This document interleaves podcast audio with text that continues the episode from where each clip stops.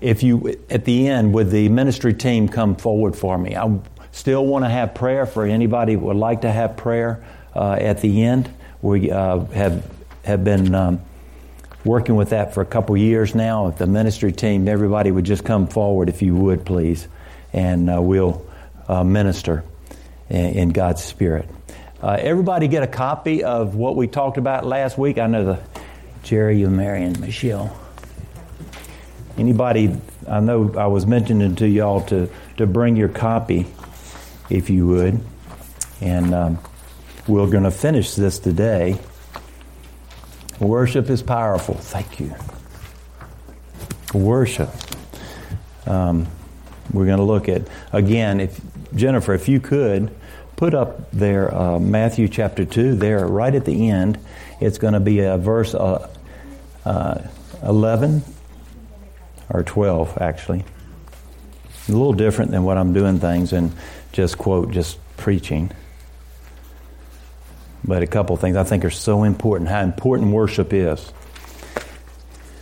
We talked about it last week, some of the things. When we come together to worship, we come together to worship, we've come here to meet with God. This is not a ritual. We're not coming you know, just because of habit. All some, although sometimes we feel like that we do, we come and so forth. Nothing wrong with obviously persevering because sometimes, again, you don't feel like worshiping, right? And I don't. But you come in because it's not about me and it's not about how I feel. It's about God, and He's worthy of our worship. And so I, I just pray that God would kind of turn our hearts and, and look to Him and not upon the circumstances that we, we have. We're going we're gonna deal with the circumstances, and God helps us with those things. But He is always worthy of our worship, and that's what we talked about last week a lot about that, and, and what this means in any time of history, but certainly during this time of history, how important it is to obviously worship the Lord. I believe that God is looking for lovers and not necessarily theologians, okay? Nothing wrong with studying. You need to study. But ultimately, it's to love the Lord your God with all your heart, mind, soul, and strength, and to love your neighbor as yourself. He's looking for people who will just abandon themselves and come to Him. He's looking for lovers.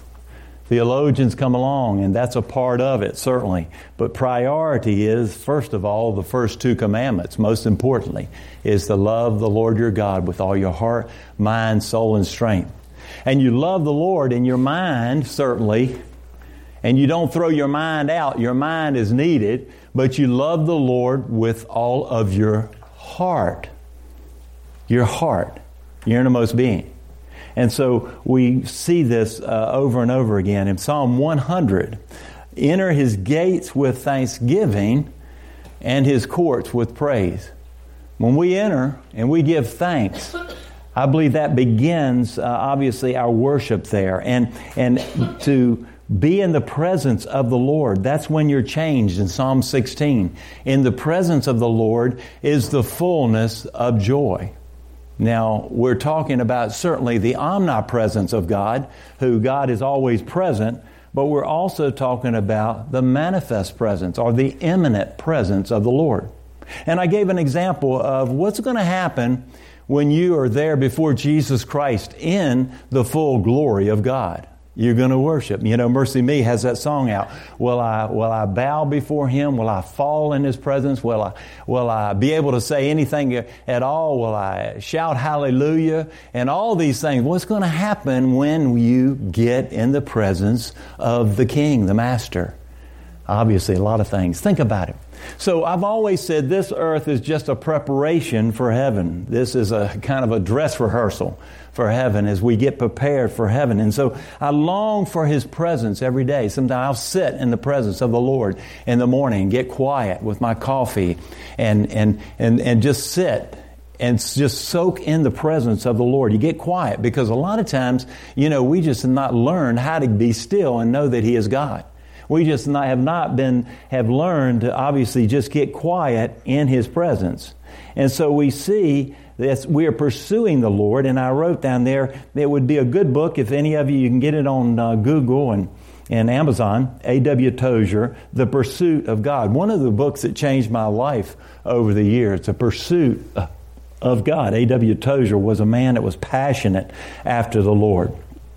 And then we looked at there's no longer any physical temple because the universe is his temple. If you look at Isaiah 11 and Habakkuk chapter 2, talks about the whole earth is full of the knowledge of the glory of God. And I believe the glory of God is all around us, certainly. And somehow it's unveiled right now. But we need to be more aware of His presence every moment of every day. And really, that means we need to be sensitive to His presence. We need to be aware because He's talking to us and He's sharing these things to us, these impressions that we have and, and different circumstances, certain the Word of God and, and the Rhema Word of God, the living Word of God.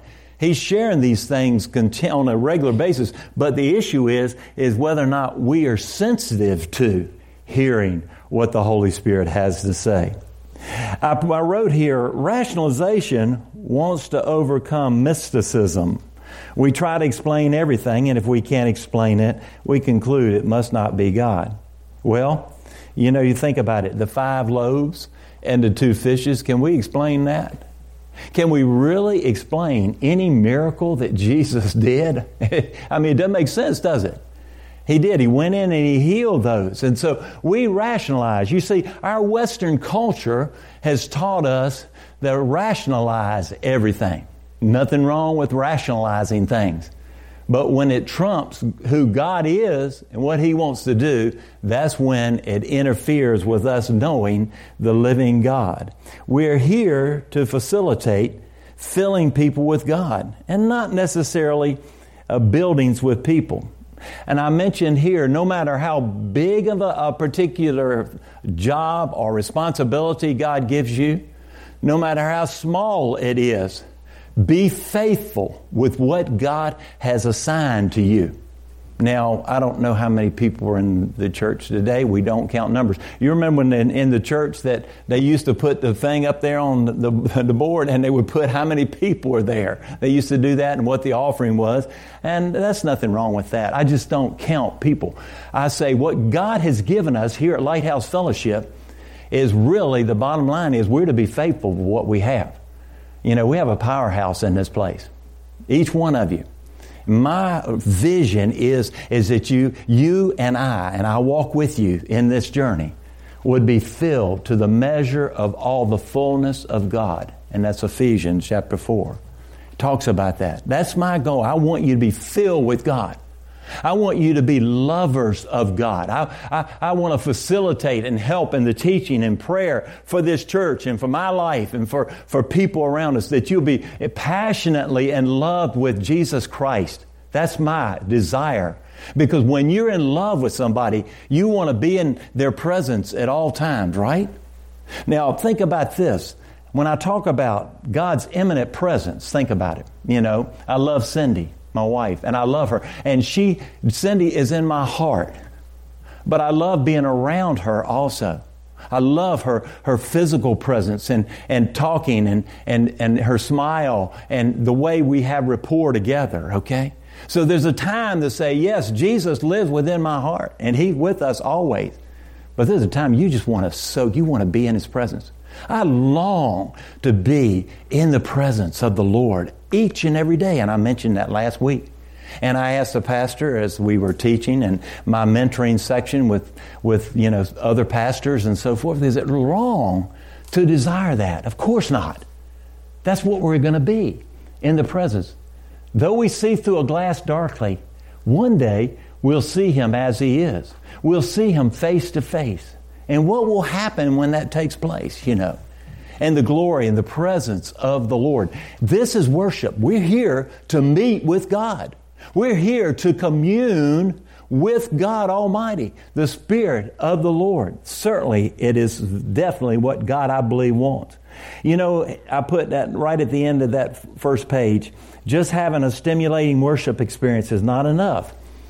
Not enough. Certainly it isn't. It's nice and it's great. Jerry and Mary lead us in worship and so forth, but it, it's not enough. The priority is whether or not we encounter the Lord. The priority is we're meeting with the Lord because we are changed in His presence. And many times, obviously, we focus on ourselves, and it's not about us. It's about God. And you I want to tell you, you shouldn't leave this building the same way that you came in. You should be changed because it being in the presence of the Lord, in His manifest, in His change. He changes us as we worship. This is why worship is powerful. And so we look, and I'll look, and we'll start on this second on the back page that you have, uh, that that you have in your on your handout. And I'm going to go through these, and I would like here, and let's read this right at the end, which Jennifer has pulled up for us. And having been warned in a dream not to go back to Herod, they returned to their country by another route.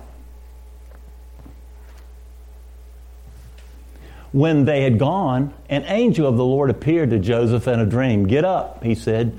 Take the child and his mother and escape to Egypt. Stay there until I tell you, for Herod is going to search for the child to kill him.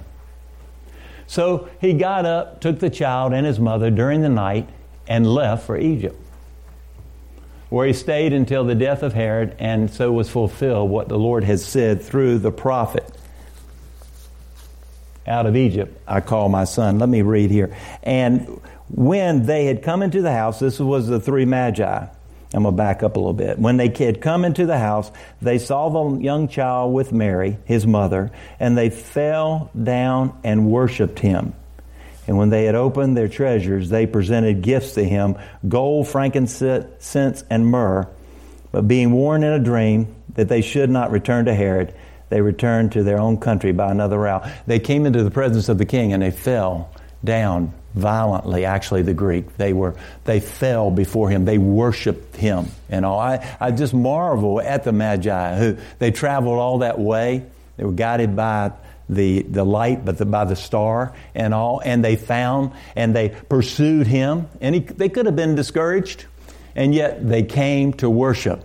You know, sometimes I, I, and I mentioned last week, you know, I do not feel like necessarily worshiping, but when I come in here and I'm around you guys, I'm around you talking to you and maybe saying Merry Christmas or whatever's going on. I'm telling you right now, I, I get uplifted. I don't know about you. I get uplifted. I may have had a hard week and it may have been difficult, but I get uplifted. I get new strength. I get a new surge of strength.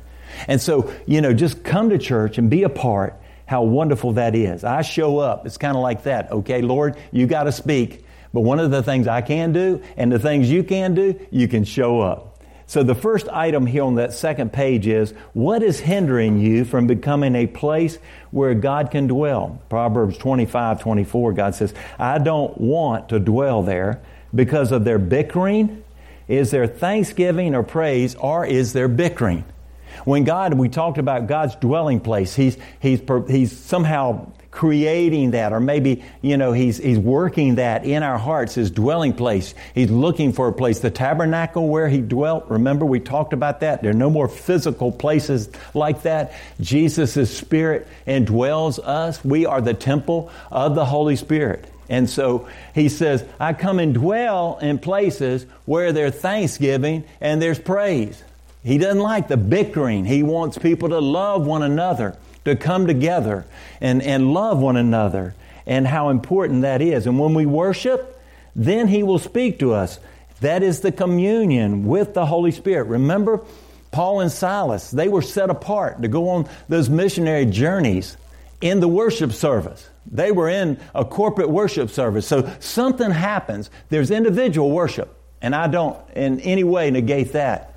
But there is the corporate worship service. In this time together, God speaks. There is like, and I mentioned last week, it's like Jesus' blood flows through us. We are family. We are family, one in the bond of love. And so God speaks in those times. And, and Paulus and Silas were set apart as a result when they came and they were in the worship service. In Isaiah 66, there is something that we can do to facilitate the presence of the Lord in this place. First of all, humility. I mentioned cultivate a humble heart. Don't allow the sin to become habitual. Be aware of the darkness and build barriers that will keep sin out. If you have a temptation to do this or that or whatever it may be, then stay away from it. Or, or remember, let God's Spirit, ask God's Spirit to put a check in your heart when you're moving in that direction of that temptation because there's temptation to begin with. It's always. Then you just don't sin. There's temptation. Temptation is not sin. But when you yield to that temptation, that's when it becomes sin. So humble yourself before the Lord and tell God you cannot live this Christian life without Him. The second thing is, is tremble at God's word. Be ready to obey and be available to do what God wants you to do. Tremble. In other words, the sanctity and the power in God's Word is so powerful. And I told you, I believe this movement of God that's going to take place, there's going to be a blending of the Word of God and the move of God's Spirit. The two go hand in hand. And I believe that's what we'll see in our lifetime, certainly, if God, Jesus doesn't come back first. All right, weekly meetings are very important. We are family. His blood flows through us in our services. There's a sense of awe and beauty and wonder. You know, uh, Psalm 27 4, one of my favorite passages when David writes, The one thing that I ask, this is what I seek. And he says this He says, To gaze upon the beauty of the Lord. Don't you want to do that? You see, there's a sense of mysticism, there's a sense of awe when we come together here. God is a mystery, yes. And we, there's a sense of that, that awe and wonder when we come in to His manifest presence, not just His omnipresence, because God is everywhere, but His manifest, His imminent presence, His tangible presence here.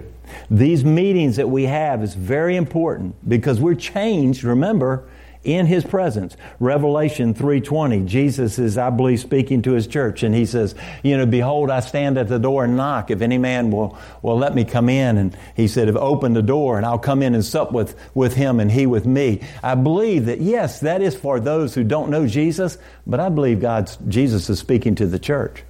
I believe he's saying, "Let me in." I want to come in. I want to have communion with you. I want to speak to you. I, w- I want you to, to, to be enthralled with my presence. I want you to be, I want you to love me more than anything else in this whole wide world. Your heart, mind, soul, and strength. I want you. And Jesus is standing there knocking. And the question is, are we opening the door to God's presence in our heart? I, I was reading something this morning talking about revivals that have taken place in the past. And, you know, one of the things they said in preparation is you ask. I said, Lord, I ask that you move in Lighthouse Fellowship and throughout the body of Christ. I ask you. And the second thing is, this author said, expect God to move. We talked about expectancy a lot, haven't we? And then wait. Expect God to do something in here. We've got a lot of people in here need healing today. We need all these things that God has, they're blessings from the Lord, certainly. Gifts of grace that God gives us, certainly. And we see here at the end, the Western church many times has focused on entertainment, focused too much on entertainment. Uh, nothing wrong with entertainment, but when that takes a priority over the gospel and over preaching that Jesus is Lord, and desiring and hungering for his presence. Matthew 5, verse 6 Those who hunger and thirst after righteousness shall be filled. You know, I've always said a Madison Avenue technique does not work as far as the church is concerned. If you want to see lives filled, lives changed, because many times people focus on certainly filling buildings with people instead of filling people with God.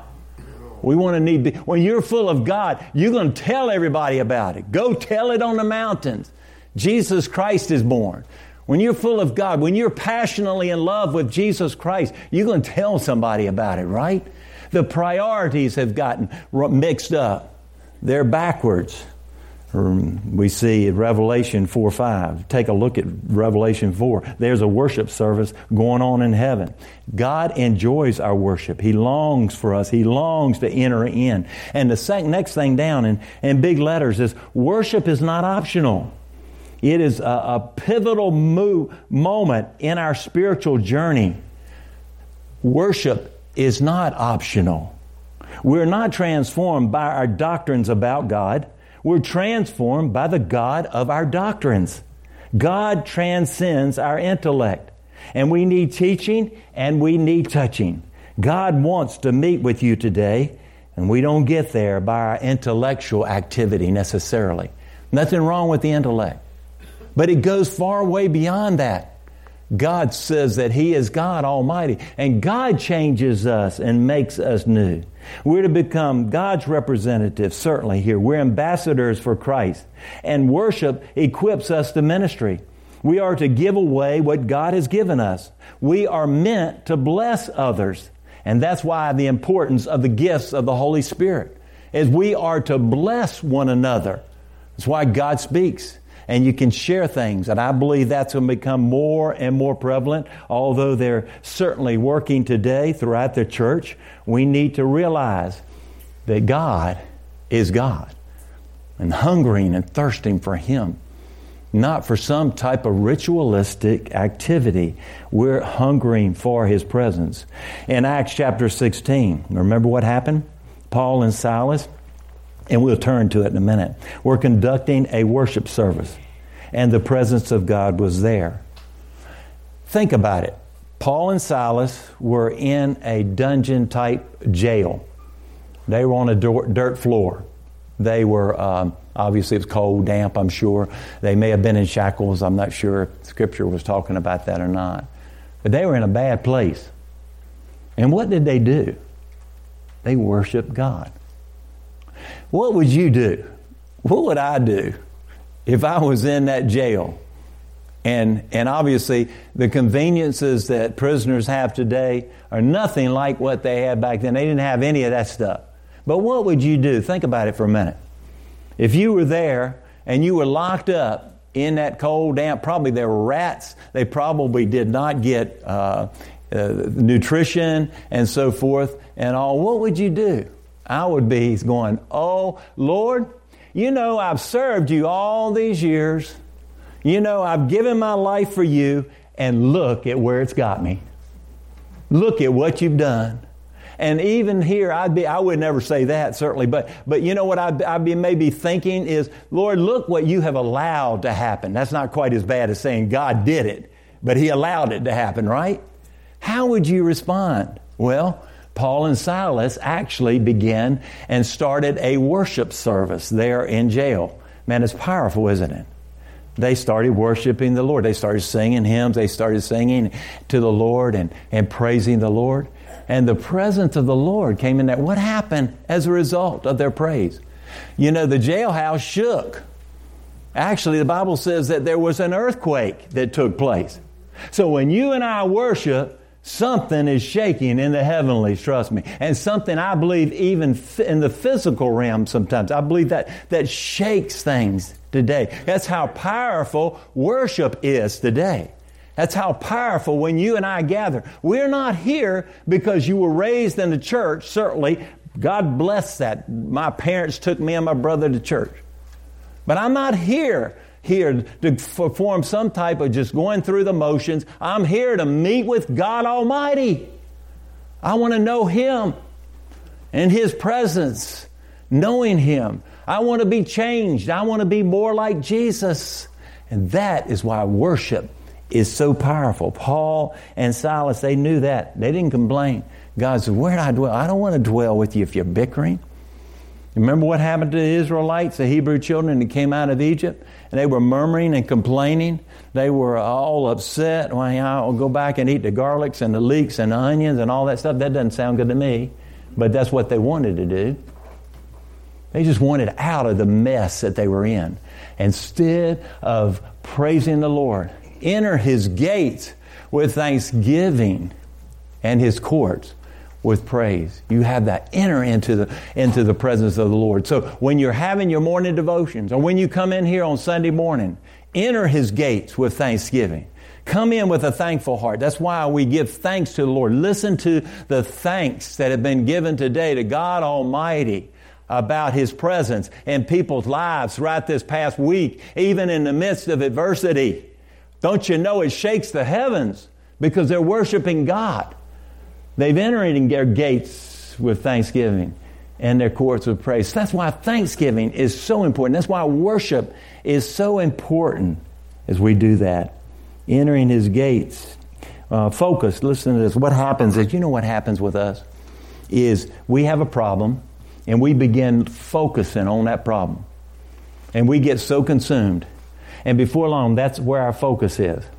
You know, how you, do you somehow refocus and get out of that? You pull back and you see things from God's perspective. Problems. God can overcome anything, right? He made a way, even when there wasn't a way. God can overcome these things. But what happens? What, how does that take place? What happens is you begin to worship. You begin to thank Him. You begin to praise Him. You know, you ever thank God and worship the Lord in your car when you're driving down the street and somebody, you look over and somebody's looking at you and they're looking like, what in the world's he doing or she's doing? What is going on over there in that car? You know, you may have your praise and worship music on or ever how you worship or just the stillness and the quietness, whatever it may be, God leads you to do.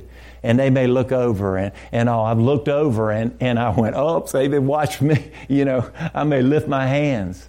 I may just sing and I'm singing to the Lord. I'm going, well, if they see me singing, that's fine. You know, they may get a song in their heart as a result of me singing. And I sing to the Lord and I just praise Him. That's the way I do it. And a lot of times I'll turn the uh, radio up and I'll just sing and sing and sing. And you know, all these Christmas carols, I just love those things. You can get everything on YouTube nowadays. I'll YouTube tube it down and I'll just sing in the shower. Cindy knows that. I'll sing in the shower and all that stuff.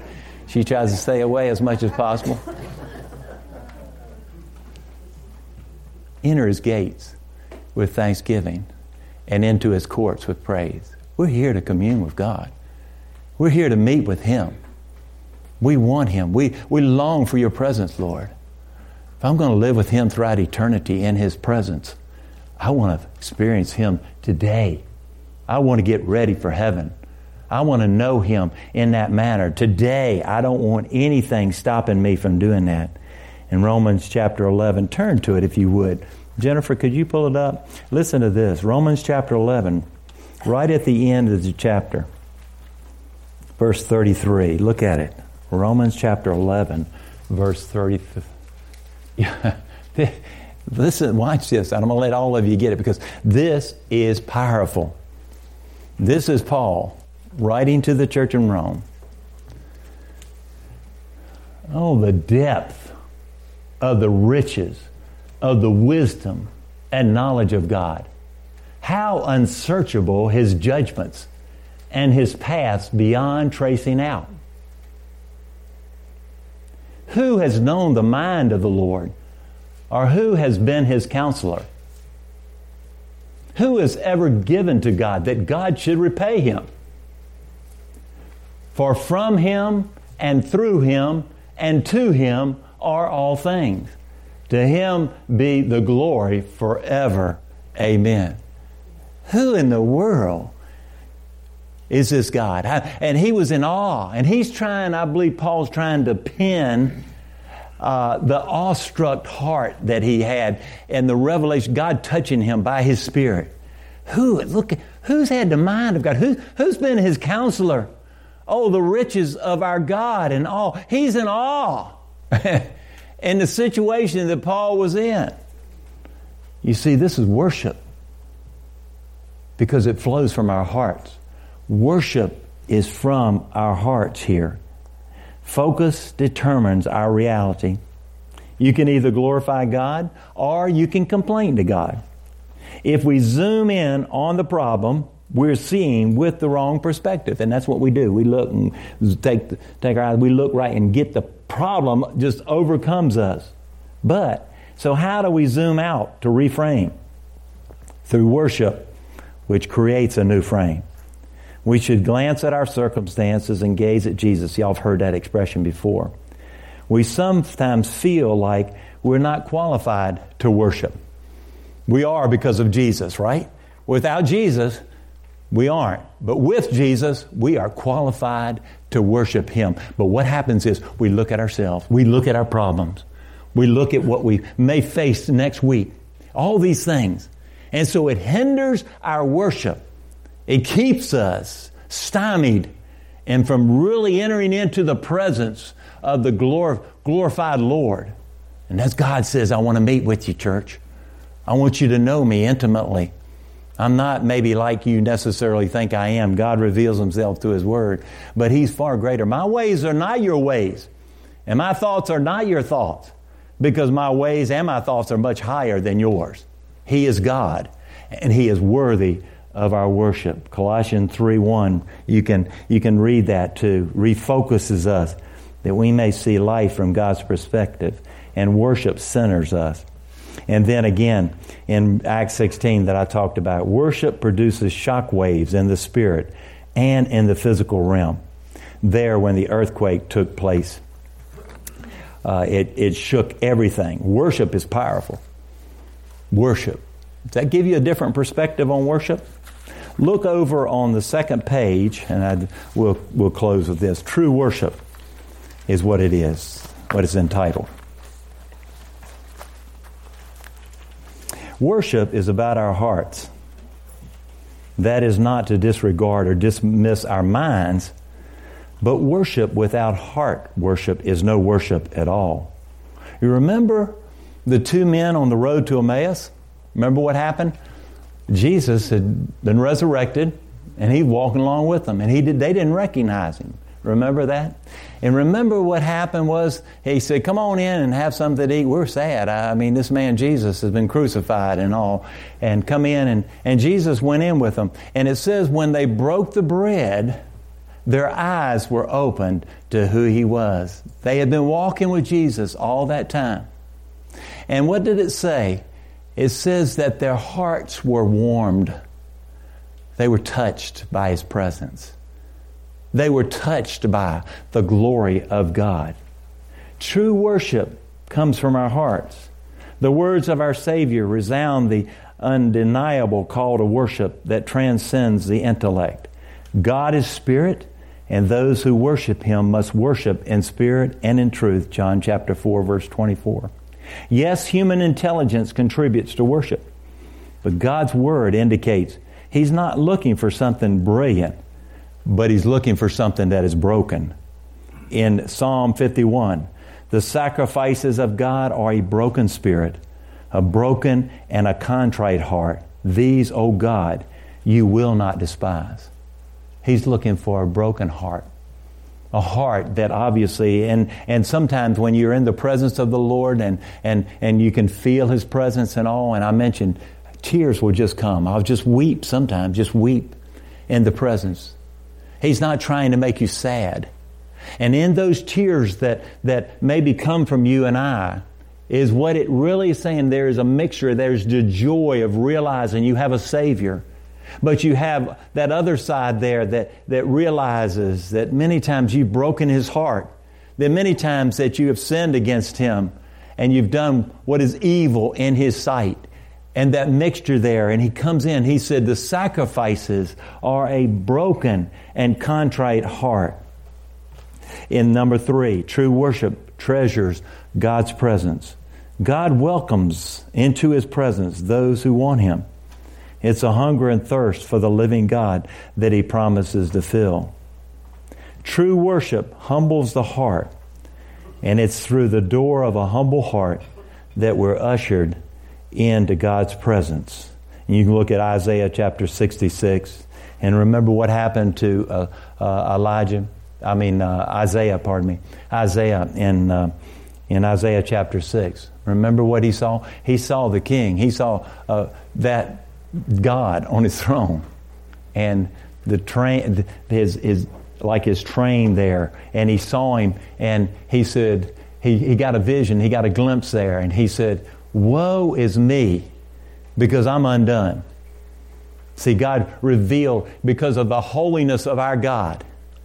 When we reflect and somehow see that in our heart of hearts, and God reveals that, we're broken.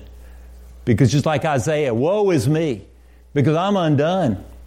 And then what he's saying is, if, if there's not a way out here, then I'm, I'm done. I mean, I mean that's, this is it for me.